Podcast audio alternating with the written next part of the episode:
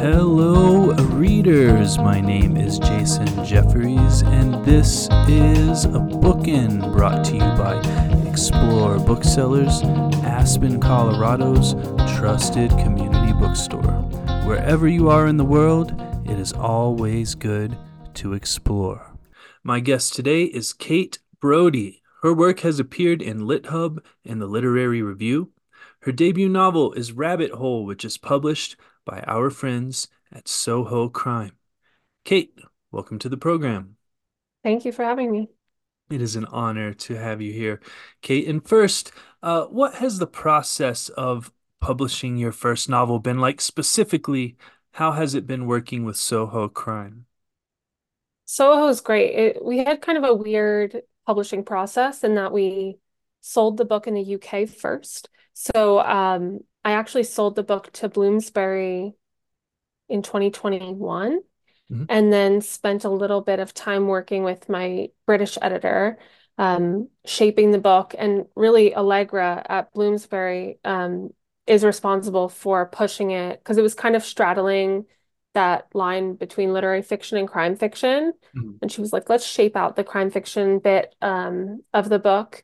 So then when we went out um, in the US, Soho Crime, it felt like, okay, we could actually submit to them mm-hmm. because it's actually a, a crime novel now. Um, and I'm just really happy that we ended up with them. They're such a great independent press. And I feel like they really kind of punch above their weight in terms of the stuff they're putting out. And the quality of the work. Um, and it's just been a lot of fun. The whole team is, I mean, it's it's like a cliche to be like they're like a family, but they really a lot of them have been there for a long time. You can tell they all love each other. They work together really well. Mm-hmm. So um, it's been fun to be part of that that group and get to know them. Absolutely, that's fantastic. Thank you so much, Kate. Um, now let's properly dive into this excellent novel, Rabbit Hole. Uh, could you please take a moment to set this novel up for our listeners? Sure. So, Rabbit Hole um, follows Teddy Angstrom, who is a English teacher in her mid twenties. At the start of the book, her father dies by suicide on the 10th anniversary of her sister's disappearance. And as she's kind of cleaning house and dealing with everything he left behind, Teddy finds that he had gotten into some Reddit conspiracies around Angie's disappearance. Um, and she sort of inadvertently takes up that mantle. So the book is um, her becoming sort of obsessed with this world of uh, Reddit conspiracy around her sister's disappearance and also processing that longstanding grief um, and also the fresh grief of her father's loss. Yeah, thank you so much. Um, First, your book opens by telling us that there are only nine covered bridges left in the state of Maine. Uh, this bridge, um, that of course the gentleman drove off of, that you alluded to earlier. Uh, what are these covered bridges, and why are they so special and rare? I um I'm less familiar with Maine than I am with other parts of New England. I actually I was sort of enamored with Maine as a kid. I really like campaigned for a family vacation to Maine. Um, and my dad shut it down by telling me that Maine is where people go to kill themselves. Oh, jeez. Mm-hmm. And I was really young and I was like, you know, you hear things like, I think he was, you know, he was obviously being hyperbolic. He didn't want to uh-huh. go and thought it was gloomy. Um, but I kind of took it literally. So when I set the book in Maine, um, and I knew it was going to open with this man's suicide, mm. um, I did a little research into the state. Um, and I am very familiar with Vermont, Massachusetts, like Connecticut, that part of New England, and love those old covered bridge, you know, the features that kind of only really exist in that part of the world. Mm-hmm. So I did a little research into um into Maine, a lot of it on the subreddit, uh Maine, the Maine subreddit. Mm-hmm. Um and they are very protective of their remaining covered bridges. They're very hard to preserve, and so they get replaced, obviously, and then um, eventually we just won't have any more. Yeah, um, that's interesting. And we're gonna come back to Reddit later, but Maine as a place where people go to kill themselves, also a place where people go to become best-selling novelists, I think. Yes, um, very literary state. yes, many, many things. Um, Well, thank you, Kate. Uh, you write that before Angie, the character Angie, disappeared, she was focused on all of the things that she did not have. Uh, first, Kate, what are these things? And second, why do you think humans are oftentimes so focused on the things they don't have as opposed to the things they do? So for Angie, um, because she's a teenager, I think teenagers are specifically kind of hardwired to think like that. Mhm. So the things she she doesn't have, you know, she doesn't have a boyfriend, she doesn't have the tattoos she wants, she doesn't have um, I think Teddy says a shot at a half decent college. Like she's very aware of where she's coming up short, where she feels her parents or the world have wronged her. Um, and I think that kind of mentality is pretty common to teenagers, but but everybody, like you said. Um, I actually just wrote a piece last night for um, a newsletter that I'm I'm like guest posting with Mhm. about my own tendency lately to kind of keep moving the goalposts. So we've had a lot of really exciting publicity events and and press and things, Mhm. but I still find myself hyper fixating on, well, why is the book not on that list? Why why am I not here? Like, why did this person get a profile and I didn't? Um, and I I'm really trying to focus on what I do have, but I think you get so you uh, become accustomed to what you have so fast, like Mhm. alarmingly quick, um, and take it for granted. And then all you can see is what you don't have. And um, yeah, I wanted the book to be a little bit about that too. Teddy, I think, is also kind of wallowing in the world of loss and and is sort of self-pitying in some ways. Um, and is blind for much of the book to what she does have. Like she has her mom and she has her job. She has this guy who comes into her life who she um, possibly mistreats, or you know, her brother. Um, so that's, I think, also part of the book. That's like Teddy's sort of arrested development that she's still in that teenage mindset of like, but what about this? But what about that? Yeah, absolutely. Thank you so much. Uh, do you think that this focus on things uh, that one doesn't have, or this kind of perpetual moving of the goalposts, is a particularly American or capitalistic way of thinking, or does it branch out into other countries and philosophies as well? That's a good question. There's probably something uniquely American about it because I Mhm. do find it feels, at least in my experience, tied to my desire to win things. Like I want to win publicity for the book, you know, which is crazy way to think of um, writing. Mhm. Uh, and there is, you know, a kind of with the Teddy works at this competitive high school. Um, and her sister was kind of a loser, where she was, you know, um. So I think there is a sense of like you want to be the best, and that's tied to getting some kind of limited resource, right? Like if there's a competitive college that only takes a certain number of kids to to get that would mean um, to beat all these other people. And so there is something kind of capitalistic about that, I think, that you're trying to um, consume as much as possible, like on an individual level. Yeah, absolutely. Thank you so much for that answer, Kate. Listeners, we're going to pause here for a word from Libro FM audiobooks, and then I will be right back with Kate Brody.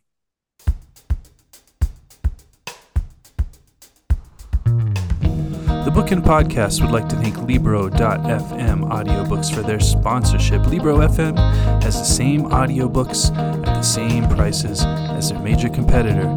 You know the name. But instead of supporting the Big River, you'll be supporting your favorite neighborhood bookstores. Please head on over to Libro.fm and enter the promo code BOOKIN, that's B O O K I N, in the promo code space to get one free audiobook and support your favorite local independent bookstore, explore booksellers in the process. I'm back with Kate Brody, author of Rabbit Hole, which is published by our friends at Soho Crime. And I should mention uh, the January Indie Next selection, uh, Rabbit Hole. Um, has that been a fun uh, type of publicity to win, Kate? Yes, that has been fun. Um, that means a lot because, you know, it comes from the booksellers. So that it always feels like their stamp of approval matters the most. Um, my I, my father-in-law was really excited. We I'm at my in-laws' house right now. Mhm, We just got to New York to start the book tour. Mhm, Um, and he thrust a, his copy of People magazine at me yesterday because he's like, mhm. "You're in People magazine," which is Nice. like the highest compliment to him. But um, the Indie Next thing meant a lot. It, that felt like a meaningful one for me. Yeah, that's very cool. Mm. Um, before we get back into the story, I want to talk about the design of this book. Uh, the cover is amazing. The typeface on the title page is amazing. Uh, who designed the book and what was the process of finalizing the look of the book like? So um, the design of it is um, Jaya, who does the, she's the creative designer at Unnamed Press, I think. Mhm, Um, and she's done a lot of covers that I adore. I mean, she did A Certain Hunger, um, the Aesthetica cover, which is also Soho, mhm, um, Tweaker World. She's just super talented. And none of her covers really look like one another, which is kind of remarkable to me. Like mhm, she just has so much range. Um, and yeah, we had experimented, I think, with one other cover that was almost the same image but vertical mhm, and hot pink. And it didn't feel quite right.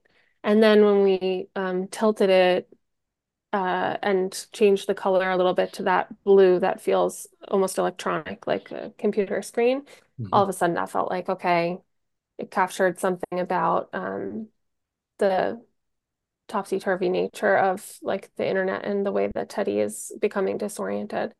So yeah, I'm very happy with how it turned out. Excellent. Yeah, I know you're not supposed to judge a book by its uh, cover, but it's an excellent book and an excellent cover. So I guess that in this case you can. Um, well, back into the story, Kate. Uh, what was life like for our protagonist, Teddy, uh, when her father slipped back into drug usage? And how should a teenager um, navigate such situations in real life? So yeah, this is um I guess the part of the book that is most autobiographical. My my dad died when I was in high school, and then my mom fell into a really long period of addiction, Mhm, and it was very destabilizing, uh, obviously. mhm, Um, and I think I both really felt for her. Like it, I understood what what was happening and why she was coping that way. mhm, Um, but also felt bewildered because there there is a kind of role reversal then that happens. And with some of Teddy's memories of her dad, she's kind of parentified, right? He's um out of it. He's, you know, high and she is either feeling frustrated with him like a parent would be, or frightened, or she's just avoiding him. Um, so it makes the relationship strange. And in some ways, I think um, you feel like you you lose a parent before they're gone. Like, mhm, so I think uh, that that complicates her grief later on because in many ways he's already like the version of him that she remembers as a child is already gone to her. She's been living with this kind of ghost of a man who um, they've written off. Uh, by the time he takes his life, he's you know living in this um, in Angie's old bedroom, kind of like scrolling away snacks and receipts and um, they're almost like, you know, just waiting for him to die anyway. mhm, Um, and so I think Teddy doesn't doesn't really know a way to deal with that other than she just doesn't change. Like she just stays in the house, she stays, she lives with her parents. Um, so that 10 year period after Angie disappears, prior to the start of the book, where she's living with her mom, who has her own kind of coping strategies, um, and her dad, who has slipped back into this drug use.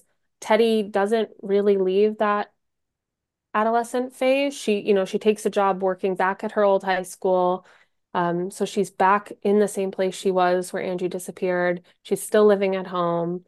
So even though the book finds her in her mid 20s, I think in a lot of ways psychologically she's still kind of a teenager mhm, because her way of handling it is just to not move on with her life, you know, not actually try to um, do anything. Because I think it would be, I think part of her, the challenge for Teddy over the course of the book is um, if she lets go of the like Reddit conspiracy, she will have to let go of her sister and her dad at once, Mm. um, and really move on.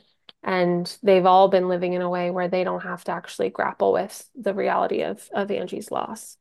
Um, but yeah, how should you? I don't know. I mean, it's so hard. There's really no good answers because, you know, addiction is a is a bear. I my mom just got sober a year and a half ago, but it was, you know, we tried every everything in the world and then it just seemed to click one day for I don't know that you can um,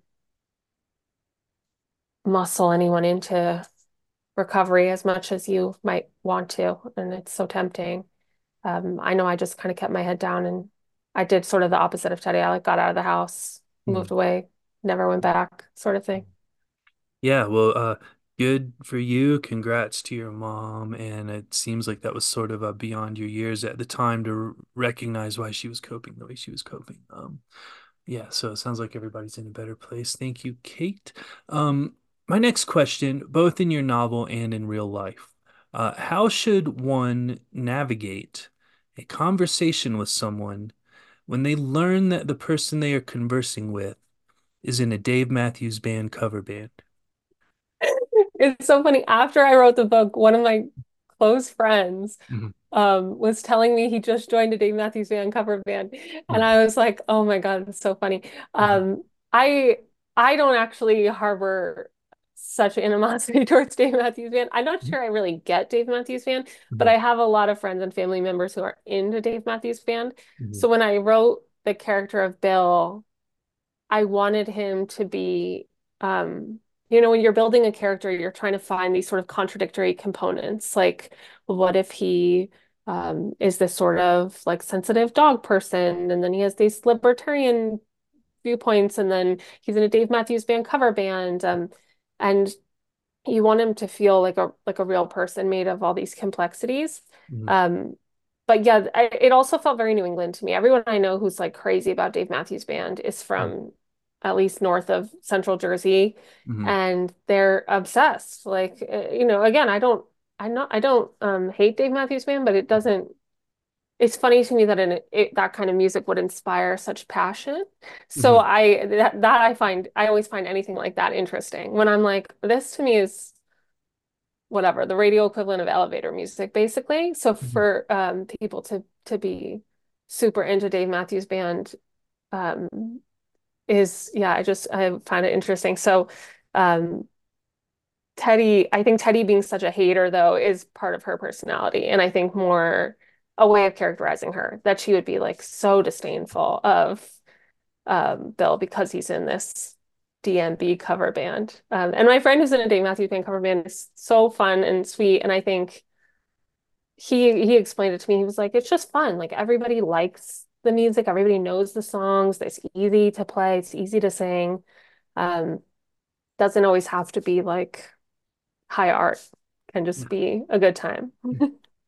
Yeah, for sure. I also harbor no animosity towards Dave Matthews Band. They actually have one of the best drummers of all time. But um, you know, I, I did appreciate the joke uh because I think it was their drummer's name was Dave and their singer's name was Matthew, that instead of um the Marching Ants, they should be called Dave and Matthews Band. Uh that was brilliant. Thank you for that. Um Thank you. Yeah, well, moving on. Uh, what works of literature uh, inspire you both as a reader and a writer? In this book, you mentioned The Dead by James Joyce, and your character's last name is Angstrom, uh, which Mhm. brings John Updike to mind for me.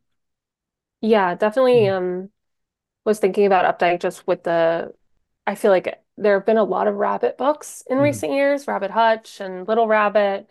Um, so I've been thinking a little bit about how all of, all of our books are sort of in the shadow of um of Rabbit Run, but Mhm. I, I don't think if the book has any similarities to Updike other than that. Uh, I was teaching high school English like Teddy when I wrote the book. And so Mhm. I think a lot of those references in the book were also influencing my own writing. So I was teaching The Dead, um, teaching all of Dubliners, teaching Frankenstein, The Odyssey, which comes up in the book. Um, and when you're teaching those texts, you're reading them so closely. Like it was such an education for me those first few years of teaching English because they were books I had read, you know, in high school or college as a student. But even as a student, you're reading it once, maybe you're you're zooming in on like one little section to write a paper. Um, and I was so nervous about my first teaching job. I was poring over these books. I mean, they were annotated in a way I've never annotated anything. And then you're teaching maybe three sections of a class. So you teach it once. The first one's kind of meh. The second class, you feel like you really nail it. The third one, you're kind of like, am I repeating myself? You can't Mhm. remember where you are. But um, those books just got drilled into my brain. So I I definitely feel the Frankenstein influence, the kind of gothic influence in the book. I don't know that that's a super apparent thing for anybody else. Um, when Teddy talks about the Odyssey, um, that was that was in my mind the whole time. Uh, but I also read a lot of contemporary literature, um, a lot of mostly literary fiction, um, and a little bit of crime fiction. I'm really interested in books that get the thriller thing right on a sentence level. Mhm. So like Katie Kitamura's Intimacies, which is set in The Hague, and um, you know, if you explain the plot, it doesn't really sound like a thriller, but it is. Like every every sentence is just like humming with tension. Mhm. So that was um an influence too. I mean, I know I think a lot of the like Goodreads users who are mainlining Stephen King are like, this book is not a thriller when they read Rabbit Hole.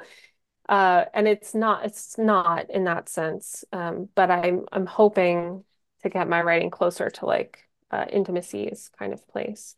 Um, and then yeah, just there's just so many short story writers who I think I I'm always chasing those sentences, you know, the even after I'm done with the novel, it kind of drives me crazy because just novels by virtue of their form are always a little bit lax and a little bit soft. Um, but I studied with like Mary Gaitskill and Amy Hempel at NYU, Mhm. and that was crazy to me at the time because I admired their work so much. And um, and then when you're with them, that that discipline is real. Like they they cannot stand to see a sentence that is not right sit on the page.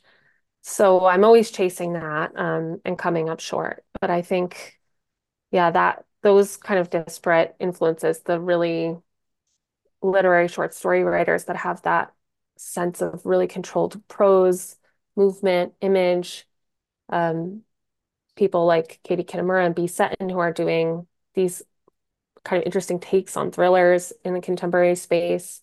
Um, and then crime fiction, I mean, that was really like my first love as a kid. So coming back to that with this book was fun because I was mainlining Stephen King and Christopher Pike and all that stuff when I was young. So that Mhm. was um the biggest challenge, I think, for me was the plot stuff, which crime fiction writers um like I, I don't necessarily think of myself as like in my heart a crime fiction writer, but I think if you are, if you're like Dennis Lehane or Stephen King or um, you know, even like Christopher Pike, who's I've read like 30 of those pulpy kind of crazy books, Mhm. They have such an innate sense of story because the whole thing hinges on story.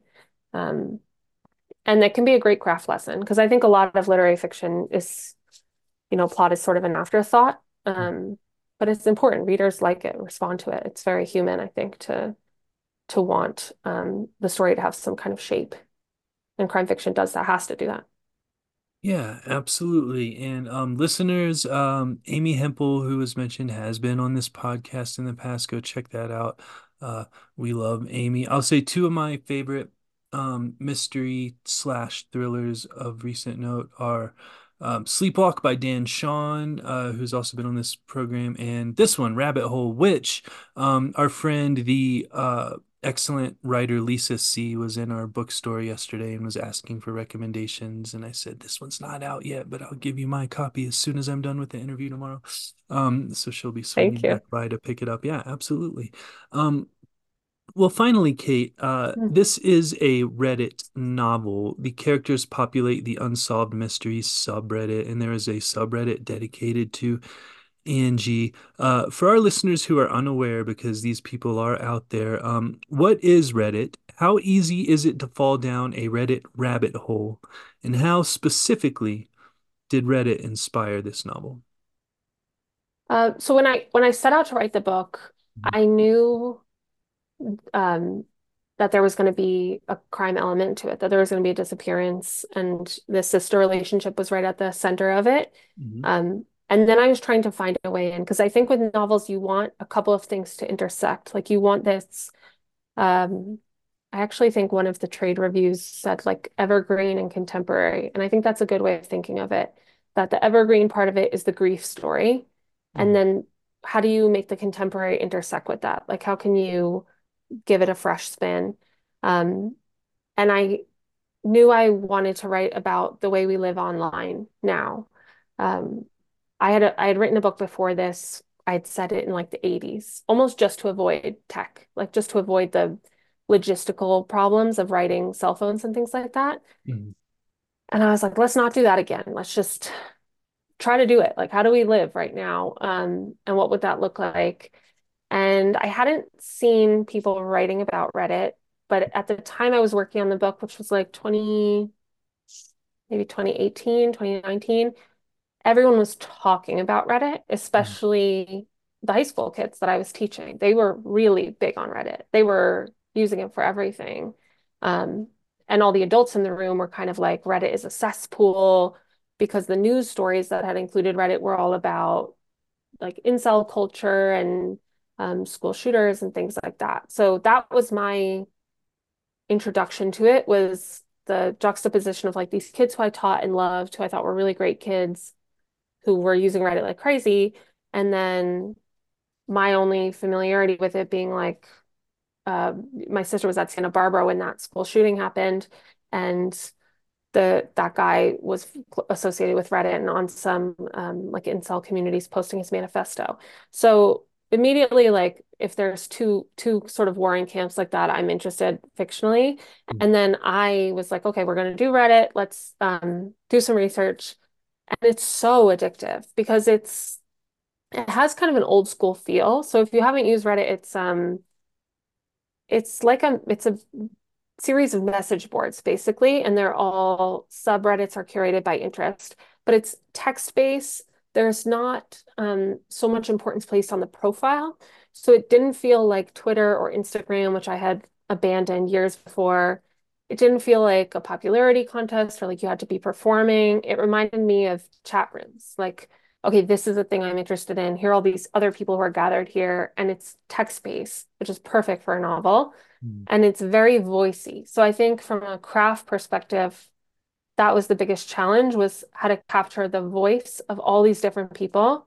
Um, and the way that people talk on Reddit is a little bit different than the way they talk in other parts of the internet. They use different acronyms and the cadence and the tempo of it is a little bit different. Um, and the true crime communities on Reddit are very, very active. So I think along with the rise of Reddit, we saw culturally just this explosion in true crime interests.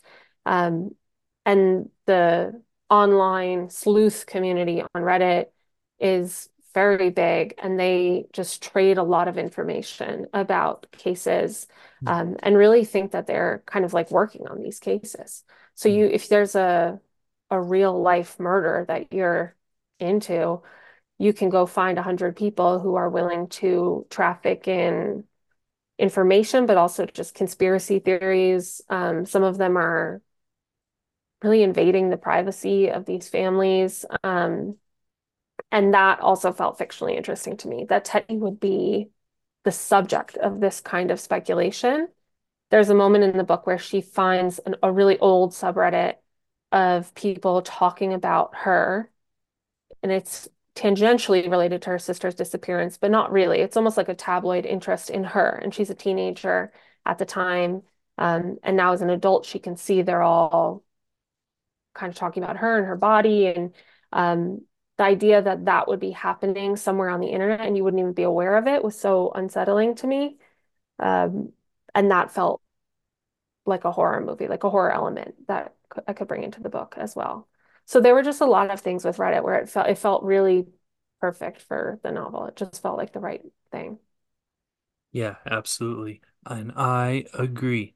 Well, thank you, Kate, and thank you for writing this wonderful book, which is one of the first great books of 2024.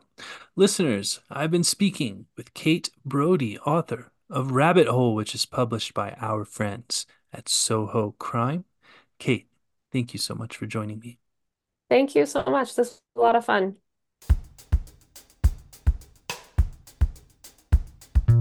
Once again, I would like to thank Kate Brody for joining me. Copies of Rabbit Hole can be purchased at www.explorebooksellers.com with free shipping for members of Explore More Plus. I would also like to thank our sponsor, Libro FM Audiobooks. Please navigate over to Libro.fm and enter the promo code BOOKIN, that's B O O K I N, in the promo code space to get one free audiobook and support your favorite local independent bookstore process. My name is Jason Jefferies, and this has been Bookin'.